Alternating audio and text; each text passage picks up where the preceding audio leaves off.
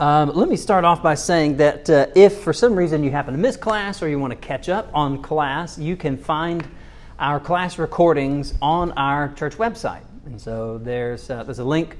I think it's uh, under like quick links or something like that. You can uh, just hunt around and find you know, sermons and classes, and you'll find our sermons from Sunday mornings and this class. They're all in different series. It should be pretty easy to to get to. Um, so if you happen to miss a week, you can uh, you can check those out pretty easily. Um, let me start off with uh, this question, get us thinking a little bit. Have you ever been excluded from some group that you wanted to be a part of? See some chuckles. Maybe that's hitting. Maybe, I didn't know it was going to hit so close to home. okay. Are we breathing? that's a, a, fair, a fair point there. All right, have, so just, just think about this, all right? Don't need details, but just think. Have you ever been excluded from some group that you wanted to be a part of? Maybe you should have asked that if you've never been. Have you, if you've, never, you've never been that? Why can that be hurtful? Assuming that it is. Maybe that's begging the question, but let's assume that it is hurtful. Why can that be hurtful? Self confidence, yeah. When you get used to doing something, being around people, and all of a sudden they're gone. They're gone. It, it hurts. It makes you. It might make you wonder: Did I do something? Yeah.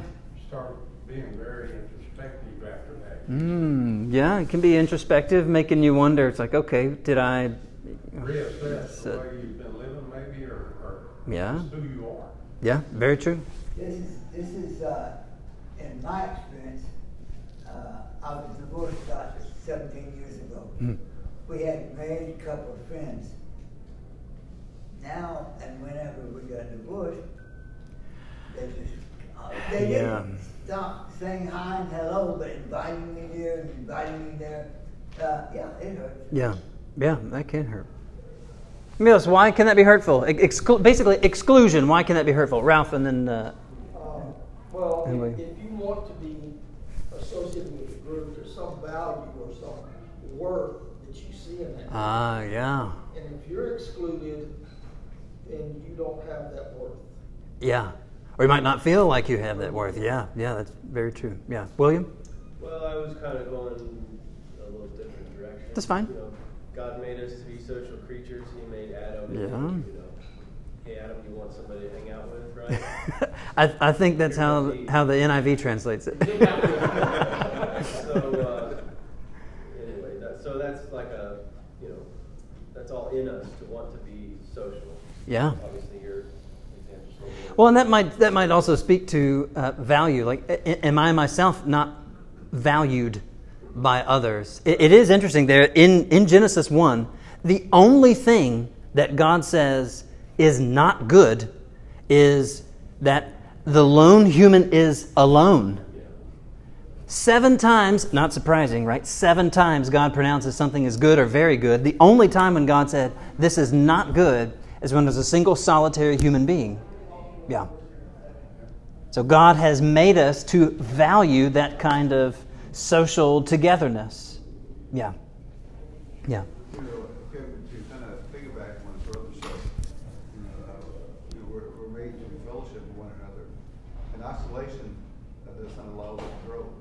Yeah.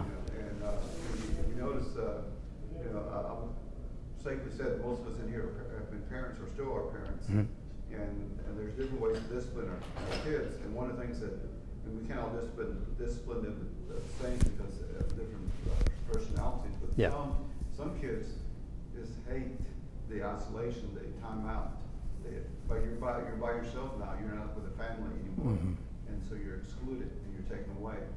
And so that has a great impact on, on our kids because yeah. with who you should be with. Yeah, a good point. It can uh, exclusion in one way or another can cause us to maybe question our values, question our abilities. You know, know did I not deserve to to fit in this group? Um, if that it it can happen that way. In the uh, world of the Bible, particularly the world of the New Testament, there were many people who were attracted to Judaism to varying degrees. People who were not born within the covenant, right? People who are not born Jews. But there are many people who are attracted to Judaism to varying degrees, but for one reason or another, they did not fully convert. Turn with me to Acts chapter 10, book of Acts chapter 10. We will look at uh, just a few verses in Acts. This group shows up all over the place. Group of people who are um, sometimes called God-fearers or worshipers of God, but you can tell by reading between the lines a little bit in the book of Acts that they're not fully converts to Judaism. So we'll hit a few verses in Acts, and then we'll um, we'll get down to um, we'll get down to our text in Ephesians in just a little bit. First couple of verses here in Acts chapter ten, verses uh, one and two. At Caesarea, there was a man named Cornelius, a centurion of what was known as the Italian cohort a devout man who feared God with all his household, gave alms generously to the people, and prayed continually to God. Now, I'm reading from the ESV there in verse 2 that says, A devout man who feared God. I'm curious, what do some of y'all's what do some of y'all's other translations say there in verse 2? He and his family were devout. Devout and God fearing, yeah, that's a good way to um, that's a good way to do this. Anybody else? Just uh, just kind of get a sense of what Luke is saying about Cornelius. Well, it says that he was good and uh, that he was generous and, and gave to those. Yeah, yeah. All things that were highly respected within Judaism. A God fearing man who is still not a full convert to Judaism. That is what's being described here. A man who feared in the sense, right, in the biblical sense, right, respected, honored, and so forth a man who, in some way, worshiped the God of the Jews, though he himself was not a full convert to Judaism. Now turn with me to Acts chapter 16, verse 12. Acts chapter 16, verse 12. Paul has uh, met up with Luke Acts chapter 16 begins the uh, parts where Luke himself is an eyewitness to these accounts. You can tell there's a shift in the language. Luke stops saying, and Paul went here, and Paul did that, and they said this, to, and we went here, and we did this, and we said this. So there's a shift in the language. Luke is an eyewitness here. Acts chapter 16, verse 12. And from there, we went to Philippi, which is the leading city of the district of Macedonia and a Roman colony we remained in this city some days. And on the Sabbath day, we went outside the gate to the riverside, where we supposed there was a place of prayer. And we sat down and spoke to the women who had come together. One of us, one who heard us, was a woman named Lydia from the city of Thyatira, a seller of purple goods, who was a worshiper of God. She was a worshiper of God. Um, this is the same kind of language that we see in Acts chapter 10 to describe Cornelius, someone who's not a full convert to Judaism, but is still there praying and you know they a group of Jewish men or Jew, uh, you know, or believers in Jesus find her and others there outside the city. Turn with me to Acts chapter 17 now. Acts chapter 17 Take a look at verse 4. Make sure that that's right. Yeah, Acts chapter 17, verse 4. Uh, it says, uh, Paul is here. He is um, he's in Thessalonica, which is not very far away from Philippi. It's just the next chapter over, so next town over. And some of them, so some of the people that Paul were talking to, some of them were persuaded and joined Paul and Silas, as did a great many of the devout Greeks. That word devout there is a synonym for this word that's being used to describe people like Cornelius and people like Lydia. Devout Greeks. Uh, skip down to verse 17, same chapter, chapter 17, verse 17 now. Paul uh, is uh, now in Athens. He is uh, arguing in the synagogue in the, you know, for Jesus being the Messiah. Verse 17 So he reasoned in the synagogue with the Jews and the devout persons. Same word as in verse 4. There is a group of people who are attracted to uh, Judaism. Turn with me now to chapter 18, verse 7. Chapter 18, verse 7 we will see the same kind of people uh, really, Paul doing the same kind of thing. Chapter 18, verse 7, Paul is now here in Corinth, and it says, And he left there and went to the house after he has some, arguments in the synagogue. He says he left there and went to the house of a man named uh, Titius Justus, a worshiper of God. His house was next door to the synagogue.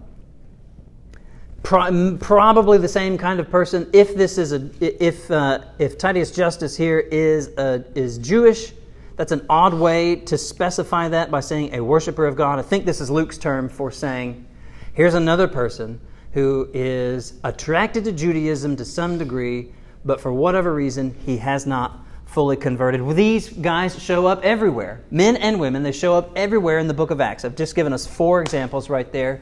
If, uh, if you cared, I could show you a bunch of actual inscriptions in stone from the ancient world where groups like this show up.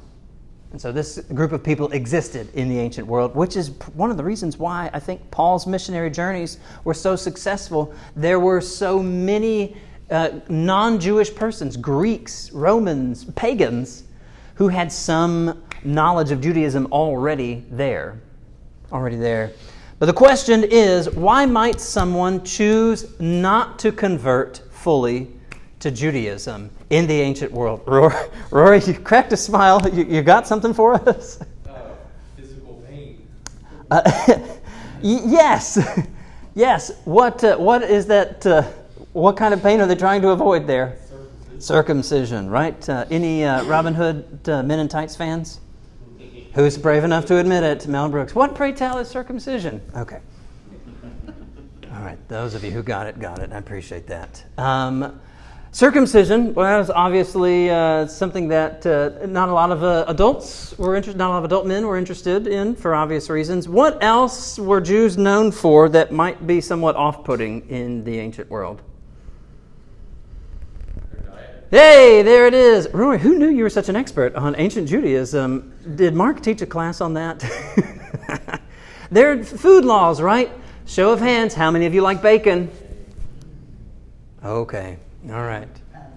How many of you are avoiding bacon because your doctor has a special diet for you? Okay, we don't have to do that. All right. Yeah. It's none of his business. It's none of it. food laws were a big issue. There were a lot of strange food laws, a lot of strange other customs and rituals and things like that that uh, some people appreciated. Some people really appreciated the morality of Judaism, the fact that you that your God expected you husband to remain faithful to your wife and to treat her honorably. That's not something that pagan gods and goddesses really cared about. One God, too. That sure simplifies a lot of things. Yeah, that really does. Ryan, did you have a point a minute ago? Yeah, they, to avoid it was the political power. The Jews were known as a rebellious people in the Roman Empire. Ah, another good point. Yeah, sometimes they could be uh, difficult. Yeah.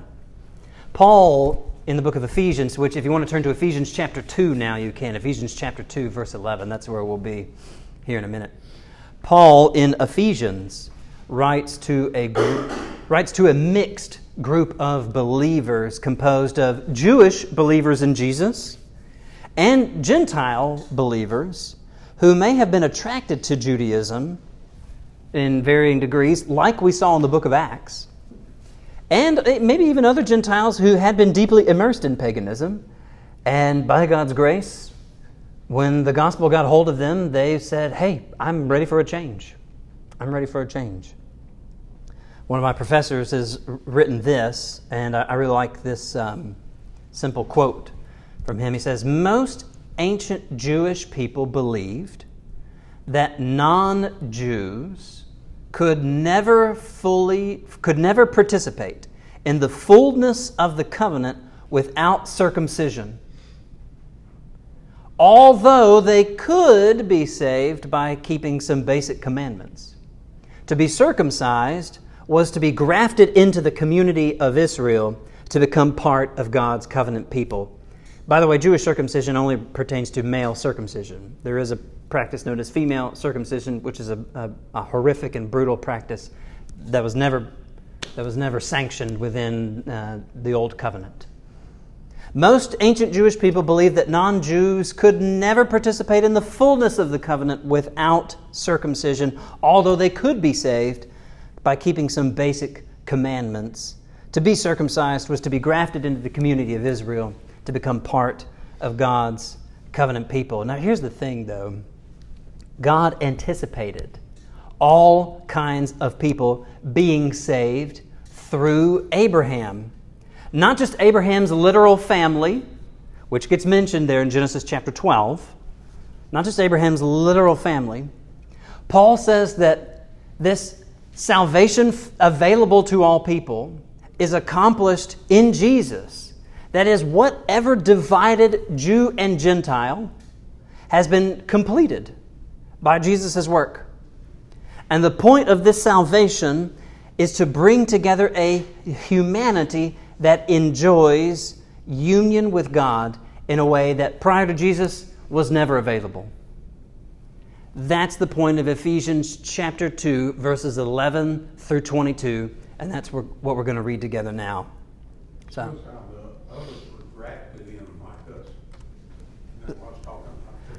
Say that again, Mike. Yes, yes, and it's that is completed to perfection in Jesus, and that's what Paul mentions here. Turn with me, Ephesians chapter two, verse eleven. Uh, we'll start. Uh, we'll start here. Oh, Ralph, yeah. So, uh, were they baptized and also into the Jewish faith? I, I know today Jews, like in the case of an adoption, they baptize that baby to wash away the sin of being born by a Gentile mother. Yeah, that's a good question. There is, um, there is, in as best we can tell from the ancient world, uh, when someone, when a when a non-Jewish person wanted to become, embrace the Jewish religion, uh, convert, there is evidence that they were immersed, they were baptized, what we would call baptized. It makes a lot of sense then that you know, baptism is adopted by Christians, by Jesus himself, as a way of ushering people into this new covenant that he's establishing. Baptism also gets, um, Christian baptism takes that a step further, where you're right, in the Jewish idea, if someone wants to become Jewish, the, the cleansing with the water, the bathing with the water, is this kind of a symbolic way of them being washed because of their repentance from their pagan idolatry. And now, they're, now they've repented, at which point God forgives them. But Christian baptism gets uh, loaded with even more meaning than that particularly in Romans chapter 6, where Paul identifies our baptism as the way in which we participate in Jesus' death, burial, and resurrection. And it, it grafts on really nicely there that you know, as Jesus was died and went under the surface and then was raised to new life, so we die in a sense in the waters of baptism. We're un- buried under the surface of the waters and then are raised to new life. Yeah. So, Ralph, good, uh, good comment there. Um, Ephesians chapter 2, verse 11. Paul, again, remember, is speaking to a group of uh, mixed, uh, a mixed group, an ethnically and, you know, in terms of religious background, a, a mixed group of people who were Jewish believers in Jesus, Gentile believers, uh, Gentile uh, people who are attracted to Judaism, and, and people who are converted totally out of paganism. Therefore, remember that at one time you Gentiles in the flesh, called the uncircumcision, and I hope you hear those air quotes around there. Your Bible might even have quotes in there. Called the uncircumcision by what is called the circumcision, which is made in the flesh by hands. Remember that you were at that time separated from Christ, alienated from the commonwealth of Israel, and strangers to the covenants of promise, having no hope and without God in the world, but now. But now in Christ Jesus, you who were once far off have been brought near by the blood of Christ, for he himself is our peace, who made us both one and has broken down in his flesh the dividing wall of hostility by abolishing the law of commandments expressed in ordinances that he might create in himself one new man in place of the two, so making peace, and might reconcile us both to God in one body through the cross, thereby killing the hostility. And he came and preached peace to you who were far off and peace to those who were near. For through him we both have access in one spirit to the Father. So then you're no longer strangers and, and aliens, but you're fellow citizens with the saints and members of the household of God, built on the foundation of the apostles and prophets, Christ Jesus himself being the cornerstone in whom the whole structure, which is joined together, grows into a holy temple in the Lord. In him you also are being built together into a dwelling place for God by the Spirit. Man, I love that imagery there at the end of it. Especially in a world that had temples everywhere. All right, if you've ever driven downtown or just around Corpus or any other place that's in what you might consider the South, and there are churches everywhere, there were temples everywhere, just like that in the ancient world.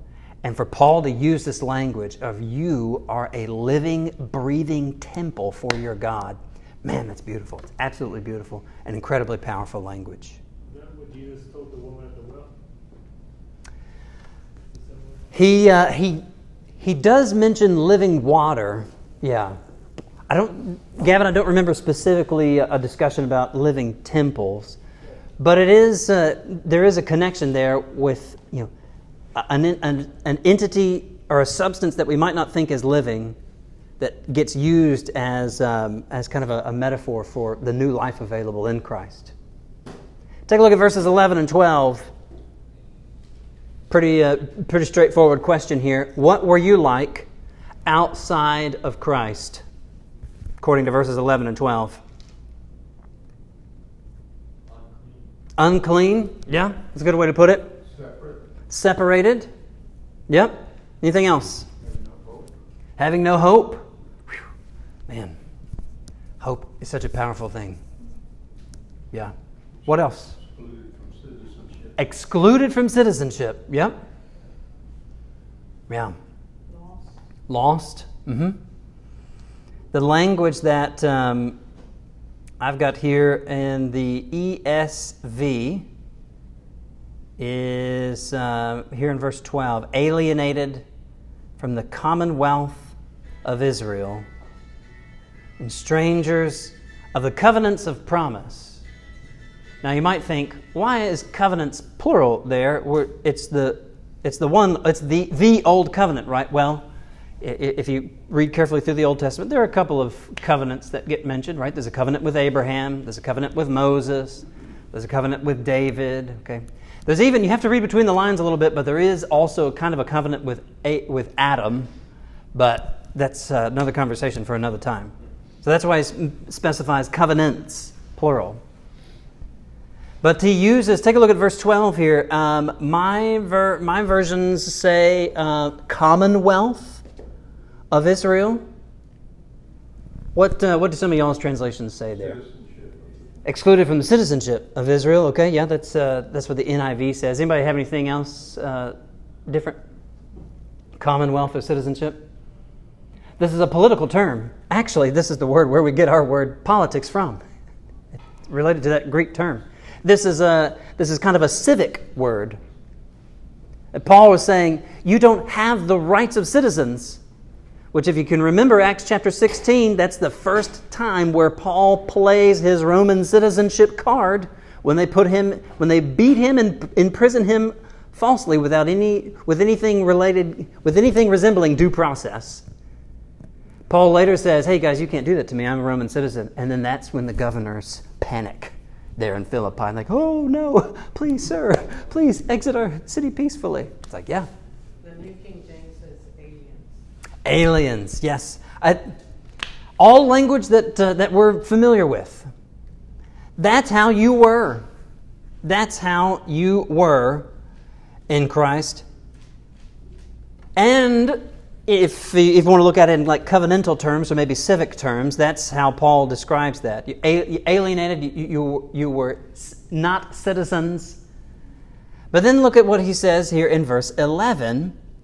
Why does Paul specify a circumcision that is made by hands? What is the point of him saying that? Everyone would know what he's talking about.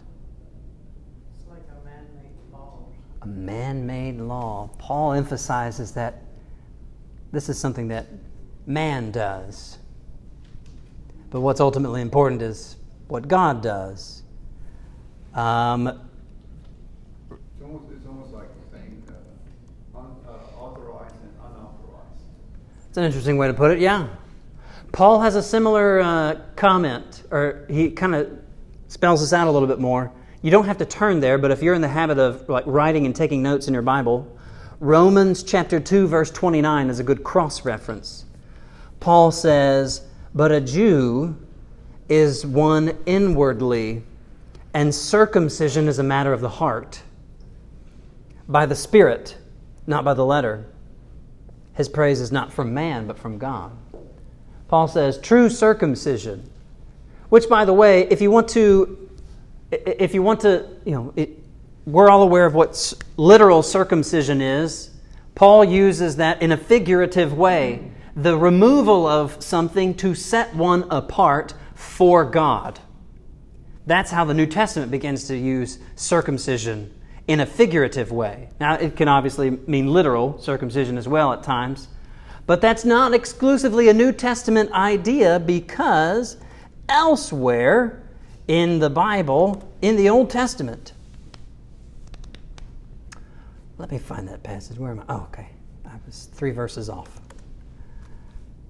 In Deuteronomy chapter 30, verse 6. Again, if you like taking notes in your Bibles, here's another good cross reference for you. And the Lord your God will circumcise your heart and the heart of your offspring, so that you will love the Lord your God with all your heart and with all your soul, that you may live. Sometimes it's easy to uh, characterize the Old Testament as, oh, it's just concerned about the externals, right? The external law, make sure you do all these sacrifices right. But the New Testament's where we get the good stuff about God wanting your heart. Friends, let me encourage us to read our Old Testaments more carefully because that is a gross mischaracterization of the Old Testament. The fact that the two greatest commandments refer to loving the Lord and loving your neighbor come from Deuteronomy and Leviticus. And if I said it once, I've said it a hundred times. Nobody loves Leviticus here as much as I do. Okay? okay? okay. I am going to teach a class on Leviticus someday. Mark, front row, man. Front row. But these passages have kind of a, you know, the, the fact that Paul specifies made by hands can uh, have kind of a negative connotation. In Acts chapter 7, there's a guy by the name of Stephen. Stephen is accused of um, breaking the law or something. It's kind of a lynch mob that comes after him. And Stephen goes through and he recounts ancient Israel's history, always highlighting the points where the people have uh, refused to obey and listen to God, they have rejected God, and then finally, look at what uh, you could listen to what Stephen says here in Acts chapter 7, verse 48. He's talking about God, and he says, Yet the Most High does not dwell in houses made by what? Hands, made by human hands this idea of something that's made by human hands goes all the way back to, you guessed it, Leviticus, where the people were told not to worship idols and statues that were made by what? Hands. There has long been an emphasis in Jewish history on what God does, how God works to operate and to cleanse his people and not on what man does. Take a look here at verse uh, 13. Uh, Acts, uh, no, Ephesians 2, verse 13. Let me pull that back up. Ephesians 2, verse 13.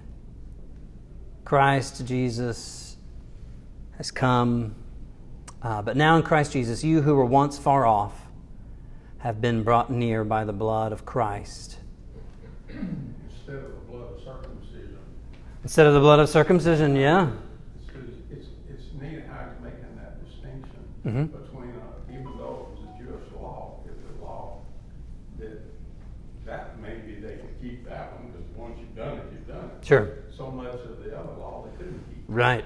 And that's, it's kind of like, he's not just telling the Gentiles that, he's also explaining it to those Jews there, that even though that was set up, you couldn't do it. Mhm. And so now he's showing them, this is how it's gonna be done now. And It's not gonna be a physical act of the outside body, but it's gonna be a, a, fi- a inwardly, you Yeah. know, circumcision of the heart Yeah. Good point, Mike. that both of you are gonna have to do. And Kevin, just, we talk about circumcision and circumcision of the heart. Can't we talk about baptism and immersion of your heart in the blood of Jesus? Yeah. Yeah. I, I think that's something that we sometimes miss. Paul, uh, in, in several points in Paul's letters, th- and uh, that's precisely what he emphasizes there in Romans 2. He also mentions it in Galatians as well, that you, your, your circumcision counts for nothing if, if you do not truly love God. Your baptism is equally unimpressive if you do not love God. Be seen of men. Yeah. Why does Paul mention blood here in verse 13? What, what would that remind a Jewish audience of? Sacrifices, that's right. How often did Jews have to go offer sacrifices? Hey, yeah, sacrifices were offered daily. Um, on the Day of Atonement, how, how often did that happen? year. Yearly. Every year. What was so special then about Jesus' sacrifice? Once, one for all. It was, it was the sacrifice. There's all these other sacrifices that continually, you know, continually were, were viewed at the time as effective. But they had to be rehearsed every year. And then on, uh, along comes Jesus and offers the sacrifice that is finally effective, fully and completely. And so, Paul, to an audience that would have seen sacrifices day in and day out, because temples, whether the Jewish temple in Jerusalem or any temple anywhere else, usually served as some kind of, uh, doubled as some kind of butcher shop, or they had a butcher shop right next to it. So everybody would have been aware of that. They would have known precisely what the blood of Christ meant there in, uh, in this passage. There's a lot more that we could mention, but I want to. We're going to skip a couple of things here because there's, there's, there's a lot in here. Um, let's take a look at verse 19 and following. So, verses 19 through 22. Paul uses a few uh, different metaphors, a few different figures for what the family of God is like. And that's actually one of them. Take a look at uh, verse uh, 19 here. Uh, so then, you're no longer strangers and aliens, right? You're no longer strangers and aliens, but you are fellow what? Citizens. citizens. Or just citizens, yeah. Fellow citizens with the saints. And what's the next thing he says? Members. Members of the household of God. It's two different metaphors there that, ex- that expresses a single but important truth our union with God. That's what God has always wanted. From creation, that's what God wanted. The fact that God was walking through the garden when he was looking for Adam and Eve. All right, so he knew what he knew what they did. Um, but the fact that he was there in the garden with them, created a special garden within this beautiful place to be with them the fact that he you know, went through and picked out a family and then you know, gave, uh, gave a series of covenants to demonstrate how particularly he was going to be with that family. And then when Matthew, Gospel of Matthew comes along and Jesus is called Emmanuel, what does Emmanuel mean? God with us. Because that's what he's always wanted. That's what he's always wanted. And what, what an appropriate day for us to highlight the fact that God wants us with us on Mother's Day. Mine's a thousand miles away. Some of y'all might not be with us anymore. Some of yours might be a phone call away.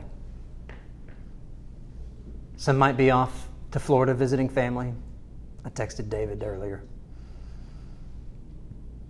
You know, it's something good. Union, togetherness. What a day to think about that. And that's precisely what Paul is driving home here. You're, you're a citizen now. You enjoy the full rights of a citizen. Okay? You enjoy the full rights of a citizen in the greatest kingdom in all of eternity, the kingdom of God. And not only that, it's not that you're just in the, you're not just a citizen, right? But you happen to live far off by the wall. Like you're you're family with the king. You're you're in the family. And by the way, you're even closer than that here in verse 21 and 22. The whole structure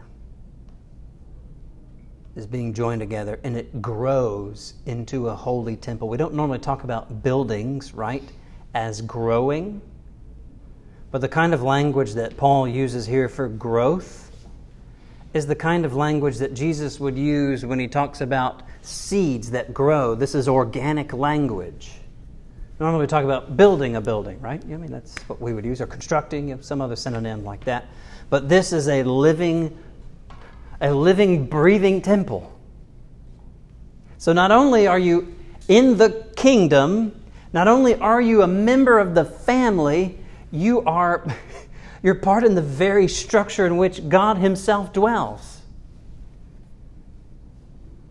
And that shouldn't surprise us if we know some of other some other things that Paul says, like in 1 Corinthians. Paul says in 1 Corinthians chapter 3 verse 16, don't you know that you are God's temple and that God's spirit dwells in you? Elsewhere, that's chapter 1 Corinthians 3:16, another famous 3:16 in the Bible. Elsewhere in chapter 1 Corinthians chapter 6 verse 19, Paul says, "Don't you know that your body is a temple of the Holy Spirit within you, whom you have from God? You are not your own, you are bought with a price." So, honor God with your body. And lastly, for those of you who are kind enough to join us for my Revelation class last quarter, one of the very last descriptions of the people of God in the entire Bible comes from Revelation chapter 21, verse 22. John sees no temple in the new heaven and new earth, in the new creation. For its temple is the Lord God, the Almighty, and the Lamb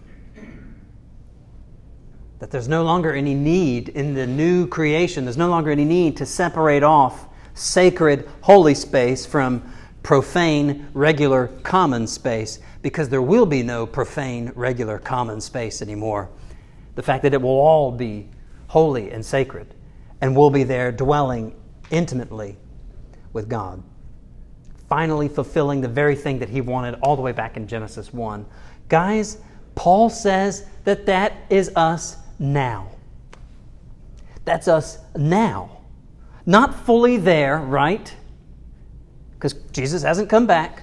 But, but this union with God where we are in God and God is in us, this mutual indwelling, as uh, one New Testament professor says. That's us now. Again, your Christian life is so much more, right, than just, man, I hope I, I hope I don't cuss at the guy who cuts me off today, and that'll be a good day for me. Maybe baby steps, okay? Maybe baby steps, right? It's so much more than that. It's the recognition of this extraordinary spiritual power that we have to overcome evil, and this recognition of this extraordinary status we have of citizens of the kingdom, members of the family of God, and you and I are part of that temple for God Himself. He's in us, and we're in Him. We're already there, but not all the way. And let that encourage you. What's that, Gavin? Now, but not yet.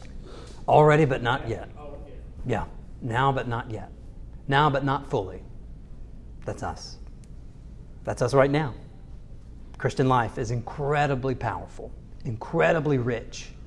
We just need to realize that sometimes. Let's close in a word of prayer. Lord, we're grateful for our time together. Thank you, Father, for Jesus. Thank you for your Son.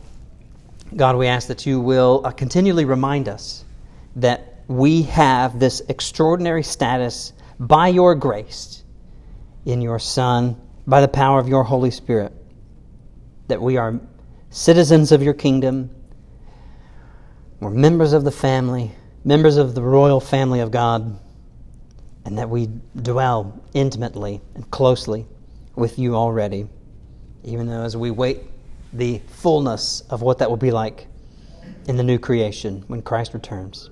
Thank you, Lord, for all that you do for us. And it's in Jesus' name we pray. Amen. All right. Thanks, guys. Happy Mother's Day. See y'all later.